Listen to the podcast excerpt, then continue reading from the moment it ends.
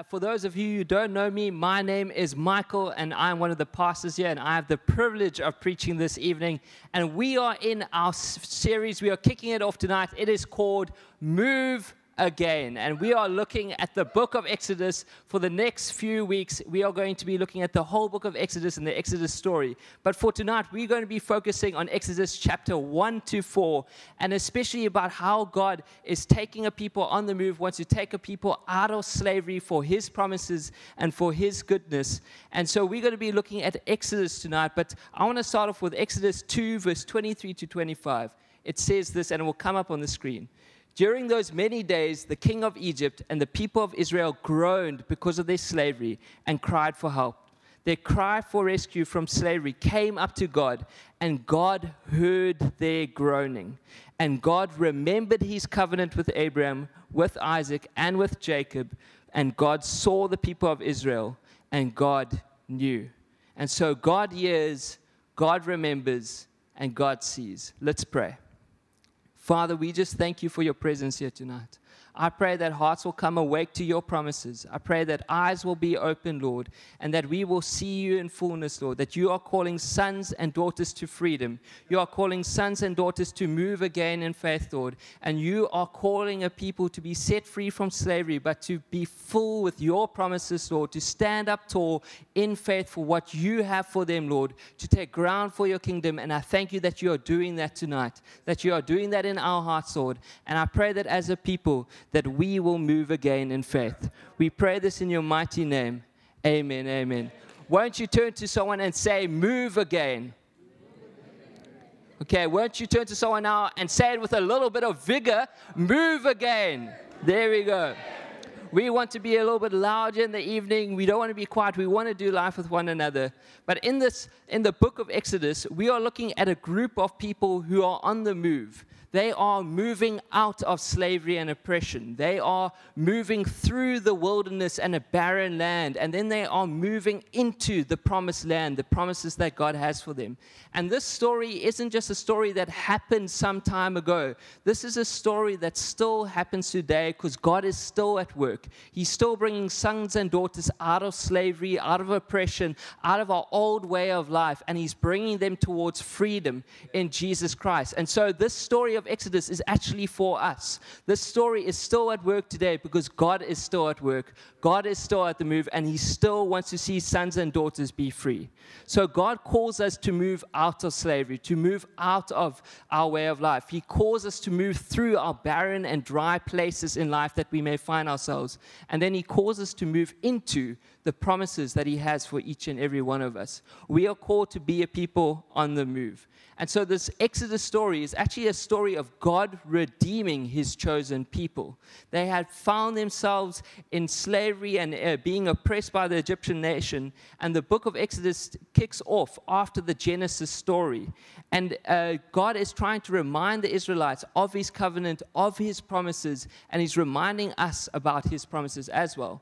And so we see in this Genesis Genesis story that there is this chosen nation, this group of Israel, and it starts with Abraham. And God uh, tells Abraham that he is going to be the father of many nations, that he is going to have more and more children than the uh, sand on the shore or the stars in the sky.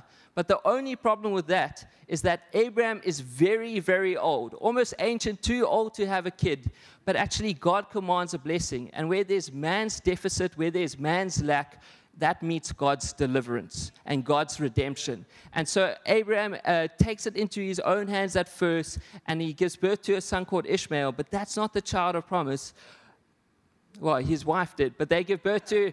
to a child called Ishmael. Yeah, yeah, just a little bit biology tonight. Just checking you awake. They give birth to a child called Ishmael, but actually that's not the child of promise. That is Isaac. But with Isaac, he's the child of promise, and God restores His covenant with Isaac, and that he will too be a father of many nations, that he will too carry on this lineage, and that Israel will be made into a mighty people, but they will have a promised land for Israel. And then Isaac gives birth, uh, Isaac's wife gives birth to two sons, Jacob and Esau. And Esau is the firstborn. Esau is supposed to have the inheritance. Esau is supposed to have the birthright. But Jacob is actually a trickster. He's a fraudster. He's a con artist. And he tricks um, Isaac into giving him the birthright so that he would receive the blessing, so that he would receive the inheritance that actually was promised to Esau. But again, God redeems that story. He brings deliverance in that story, and he actually renames Jacob into Israel, that he will continue the blessing even where there's man's weakness, even where there's man's wickedness. God will redeem that for his deliverance of his chosen people. And so we see the story working out, that God is working out this narrative of redemption for his chosen people. And then Jacob uh, has twelve sons, and one of them is Joseph. And then his brothers actually sell him into to slavery. And again, there is man's wickedness and there's man's depravity. But God uses that again for the deliverance of his people. And Joseph finds himself as one of the people up in the top of the political scheme in Egypt, and actually finds himself in a, a land of favor and prosperity, and that there will be a future for Israel in Egypt. And it In the, at the end of Genesis, Joseph is meeting with his brothers, and he says, whatever you do, do not stay in this land. There is a future promise for Israel. There is a future promise for you. Take my bones from Egypt. And he re, uh, repeats this twice over. Take my bones from this land. Do not stay stuck here. Do not stay in Egypt. Do not stay stagnant here. Do not stay uh, with the Egyptian people. Actually, God has something greater for you. God has a promised land for you. But actually, the Israelites find themselves stuck. They find themselves stagnant, and they find themselves as slaves to the Egyptian people. And that is not what God has for them. God actually wants them to move again in faith. He wants them to be set free. And this is where we find ourselves in the Exodus story tonight. And so in Exodus one, verse six to eleven, you can turn in uh, there in your Bibles, or you can look on the screen behind me. It says this: in time, Joseph and all of his brothers died, ending that entire generation. But their descendants, the Israelites, had many children and grandchildren. In fact, they multiplied so greatly that they, they became extremely powerful and filled the land. Eventually, a new king came to power in Egypt who knew nothing about Joseph or what he had done. He said to his people, look, the people of Israel now outnumber us and are stronger than we are. We must make a plan to keep them from growing even more. If we don't, and if war breaks out, they will join our enemies and fight against us. Then they will escape from the country. So the Egyptians made the Israelites their slaves. They appointed brutal slave drivers over them, hoping to wear them down with crushing labor. They forced them to build the cities of Pithom and Ramesses as supply centers for the king. See, once again, we are faced with man's depravity and man's wickedness. The Israelite nation were fruitful. They were God's chosen people. They were favored by God. But Pharaoh became fearful of this nation, that they, they would rise up in faith, that they would rise up to all that God has for them. They would rise up to the promises that God made them. And he became fearful, and he became wicked. And so their identity was no longer found in God's chosen people. Their identity became slaves. Their identity just became slaves for four hundred years in a foreign land. And this doesn't just, didn't just happen one day then. It happens today as well. How often do we find ourselves as slaves to things that isn't God's plan for our lives? How often do we find ourselves giving time and energy to things that God does not have for us, which aren't his promises and fullness for our lives? See, Pharaoh feared how fe- fruitful and favored those people were. They were God's chosen people. And again, in this Exodus story, it is about us again today. We are God's chosen people, and he is calling us as believers to move again, to rise up in faith, to be freed from the shackles of slavery, and to walk into all the promises that he has for us. See, the enemy wants to keep us bound to our old way of living, bound to the shackles of slavery, bound to just this Christian lifestyle that never takes ground for God's kingdom. And there's this amazing thing called the Negro Bible. And it was this Bible that were given to the slaves during the mid nineteenth century, in the eighteen hundreds. And these slave masters gave these Bibles to the slaves because they wanted them Christian. They just didn't want them free. And so what this Bible was, it had all the pages that were talking about obedience and submission, but they took all the books out, all the chapters out that talked about freedom and finding freedom in Jesus Christ. And so in the book of Exodus, chapter one to eighteen is actually missing from the Negro Slave Bible. It is missing. You cannot find it there. It starts at chapter nineteen, where Moses gave the Israelites commandments and rules and ways of life, because the enemy wants to keep us Christian. He just doesn't want to see us free. The enemy wants to keep us Christian and living towards Christian principles and a Christian way of life, but we're actually not walking into the promises that God has for us because we haven't found true freedom. And this is what the enemy wants to do, and that's what Pharaoh wanted to do in that time, and that's what the enemy wants to do today. He wants to keep you shackled. He wants to keep you small to the promises of God. But Jesus has something much greater for us. Jesus has true freedom. So the enemy doesn't mind you being a Christian with good morals, good Christian principles, coming to church on a Sunday, attending life group during the week. But the enemy wants to keep you small for God's purposes. God has a greater purpose for our life. See, the God of Exodus is on the move again today. And Galatians says it is for freedom that Christ set us free. You were set free for freedom. You were set free for fullness of life. You were set free for God's promises in your life. And that's what we need to see. So God's deliverance, first point here today, God's deliverance overcomes man's wickedness. God's deliverance overcomes man's wickedness. We see the wicked Pharaoh, and it says this in Exodus one, verse twelve to seventeen. But the more the Egyptians oppressed them, the more the Israelites multiplied and spread, and the more alarmed the Egyptians became. So the Egyptians worked the people of Israel without mercy. They made their lives bitter, forcing them to mix mortar and make bricks and do all the work in the fields. They were ruthless in all their demands. Then Pharaoh, king of Egypt, gave this order to the Hebrew midwives, Shiphrah and Puah. When you help the Hebrew women as they give birth, watch as they deliver. If the baby is a boy, kill him. If it is a girl, let her live. But because the midwives feared God, they refused to obey the king's orders. They allowed the boys to live too.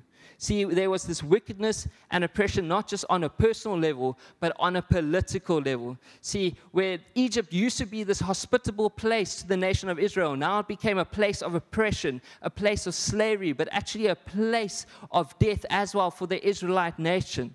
See, they were fruitful, and because they were fruitful, the specter of death were, was hanging over their lives. Every time they were favored, every time they were fruitful for God's purposes and plans, the enemy came and tried to kill, steal, and destroy, and take that away from them. See, this book of Exodus, isn't this neat and tidy book, um, whitewashed with freedom and joy? Actually, it is a book where there is pain, it is a book where there is suffering, there is a book where there is oppression and wickedness.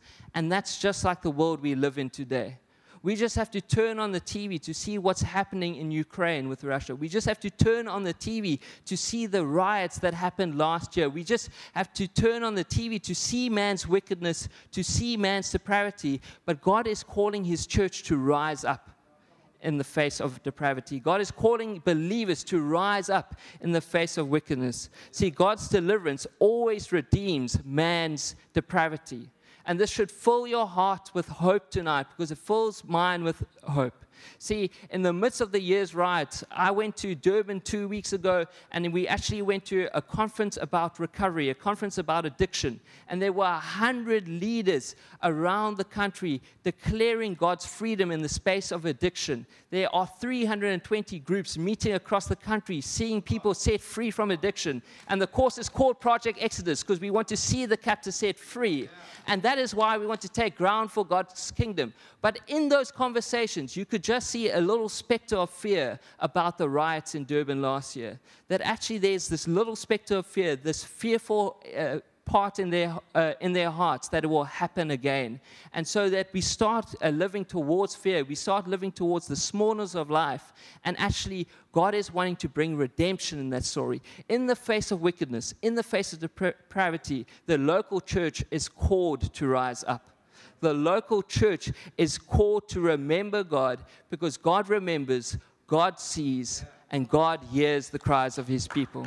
See, there have been nations will rise and nations will fall. There have been many nations. The nation of Egypt rose and then it fell. The nation of Babylon, which took the Israelites captive into exile, rose and then it fell. The nation of Rome rose and then it fell. No matter what, God will st- stand the test of the time, and his church will always rise up.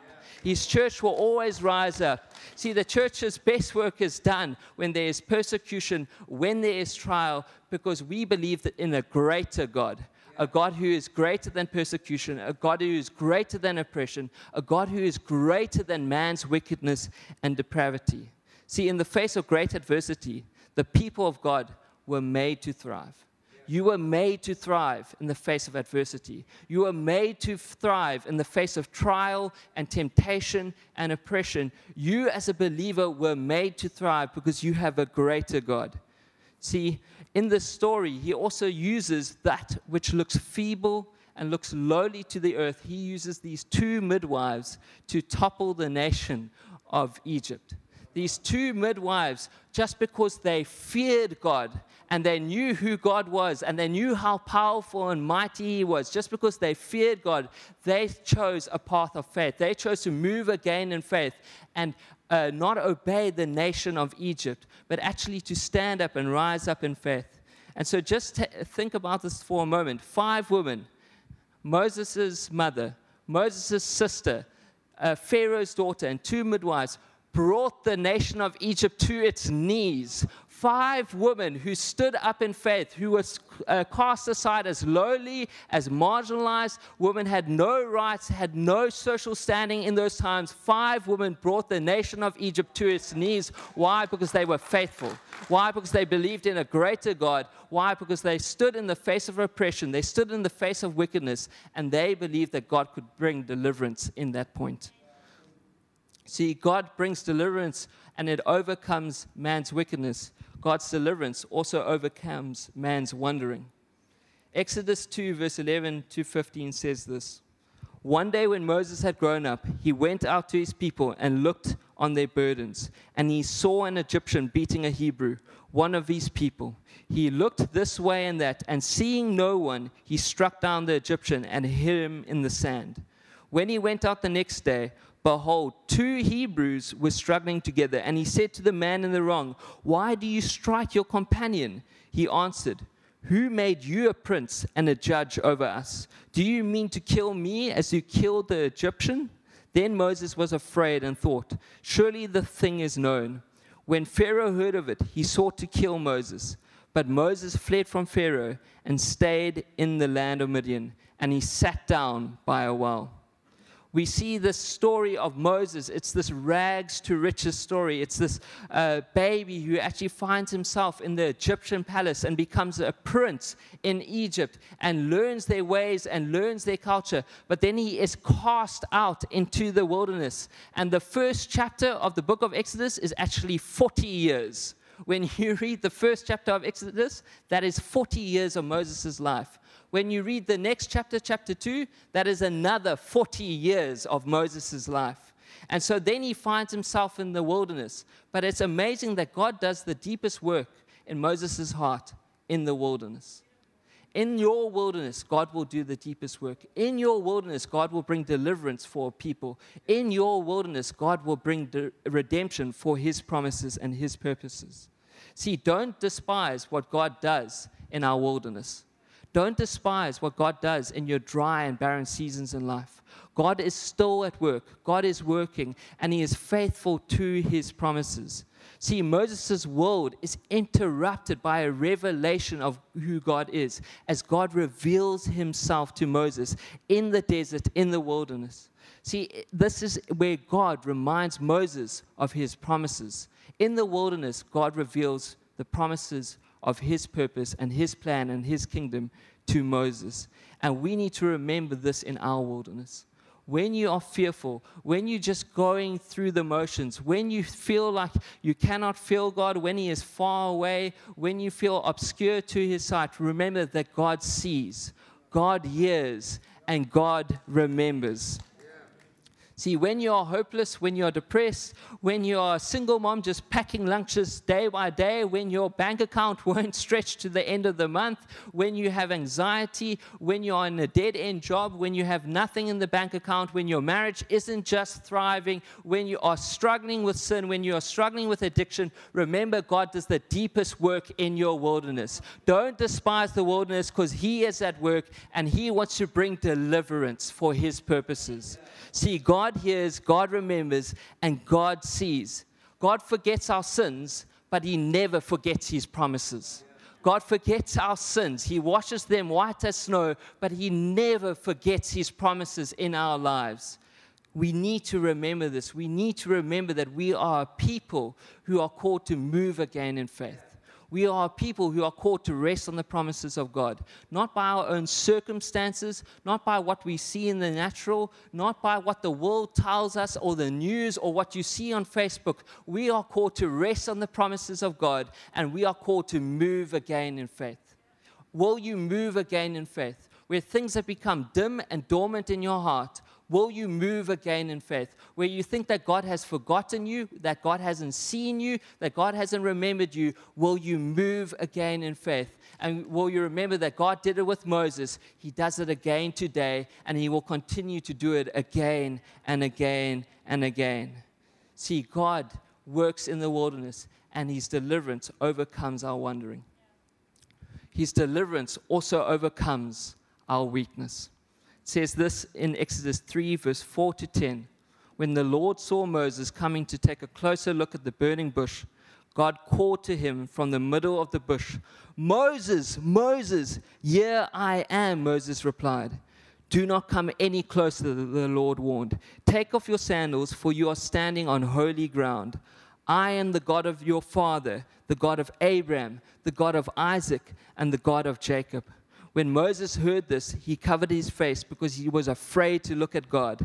Then the Lord told him, "I have certainly seen the oppression of my people in Egypt. I have heard their cries of distress because of their harsh slave drivers. Yes, I am aware of their suffering. So I have come down to rescue them from the power of the Egyptians and lead them out of Egypt into their own fertile and spacious land. It is a land flowing with milk and honey, the land where the Canaanites, Hittites, Amorites, Perizzites, Hivites, and Jebusites now live. Look, the cry of the people of Israel has reached me, and I have seen how harshly the Egyptians abuse them.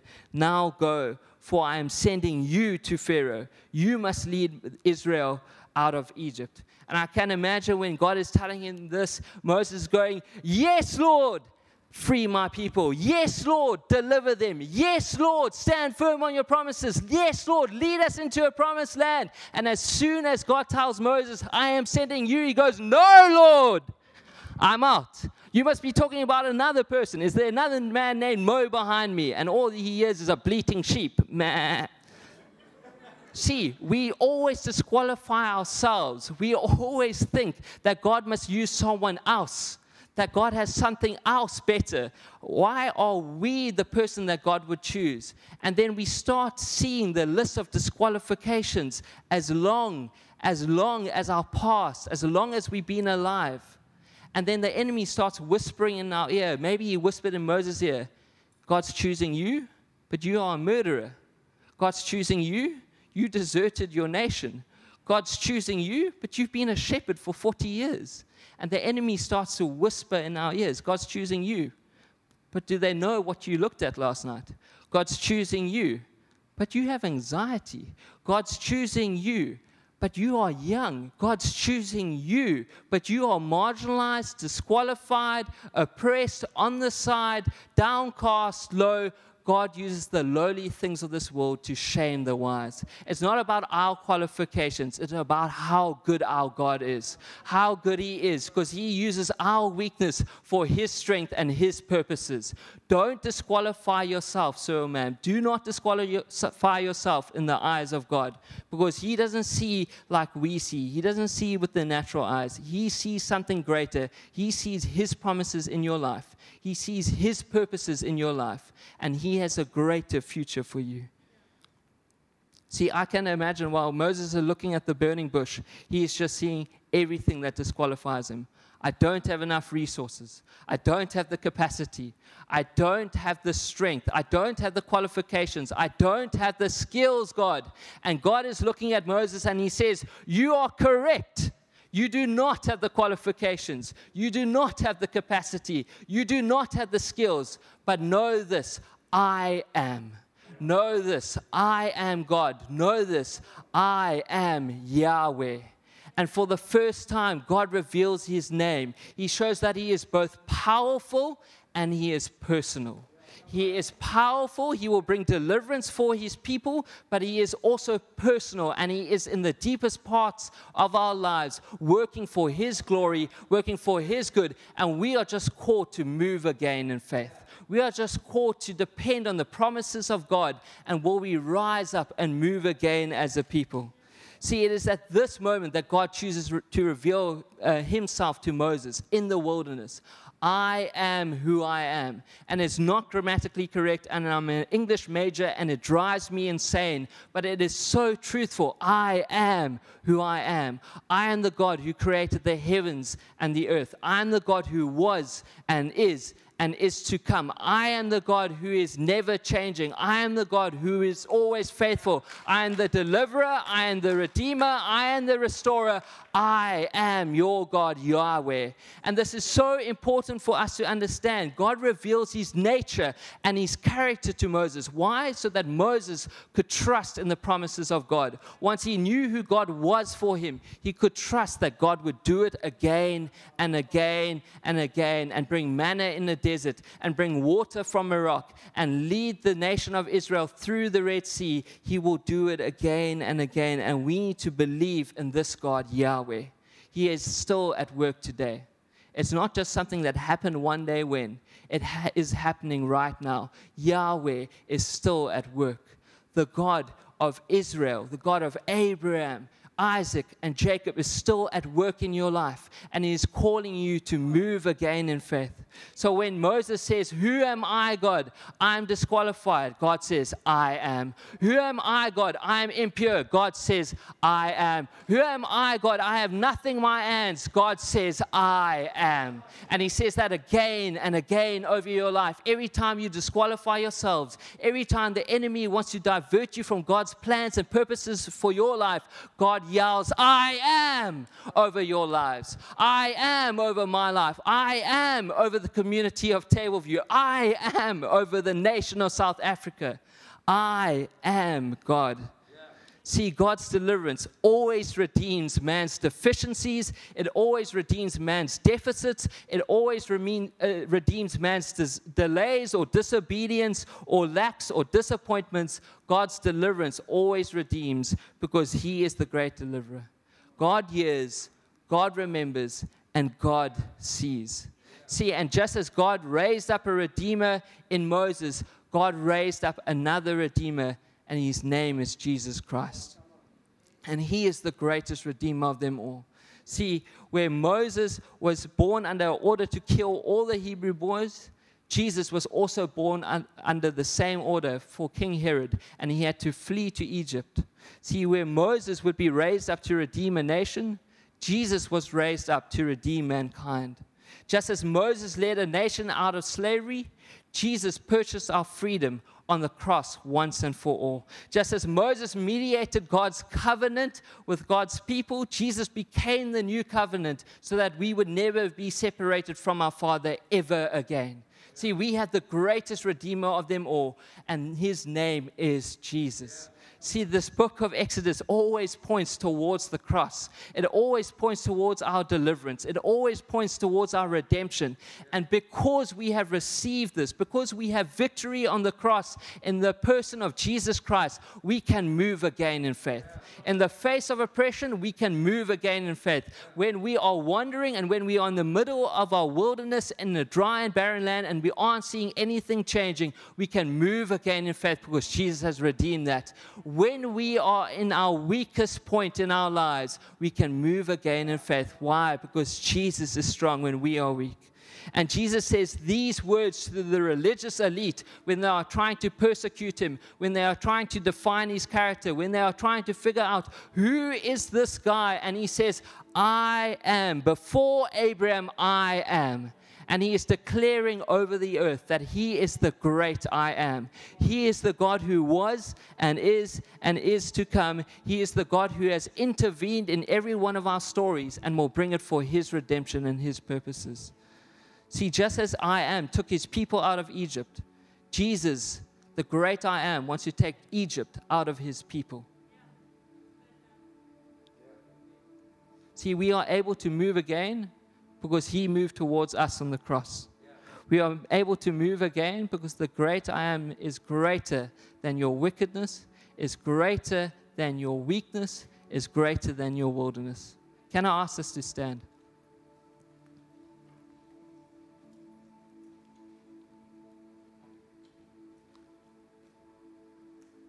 Our God hears, our God remembers, and our God sees. And he is calling a people to courage and boldness and confidence to rise up. He is calling a people to move again, away from the shackles of slavery, away from their old way of life, away from your old way of doing things. He is calling you to rise up again in faith and walk into the fullness of his promises for your life.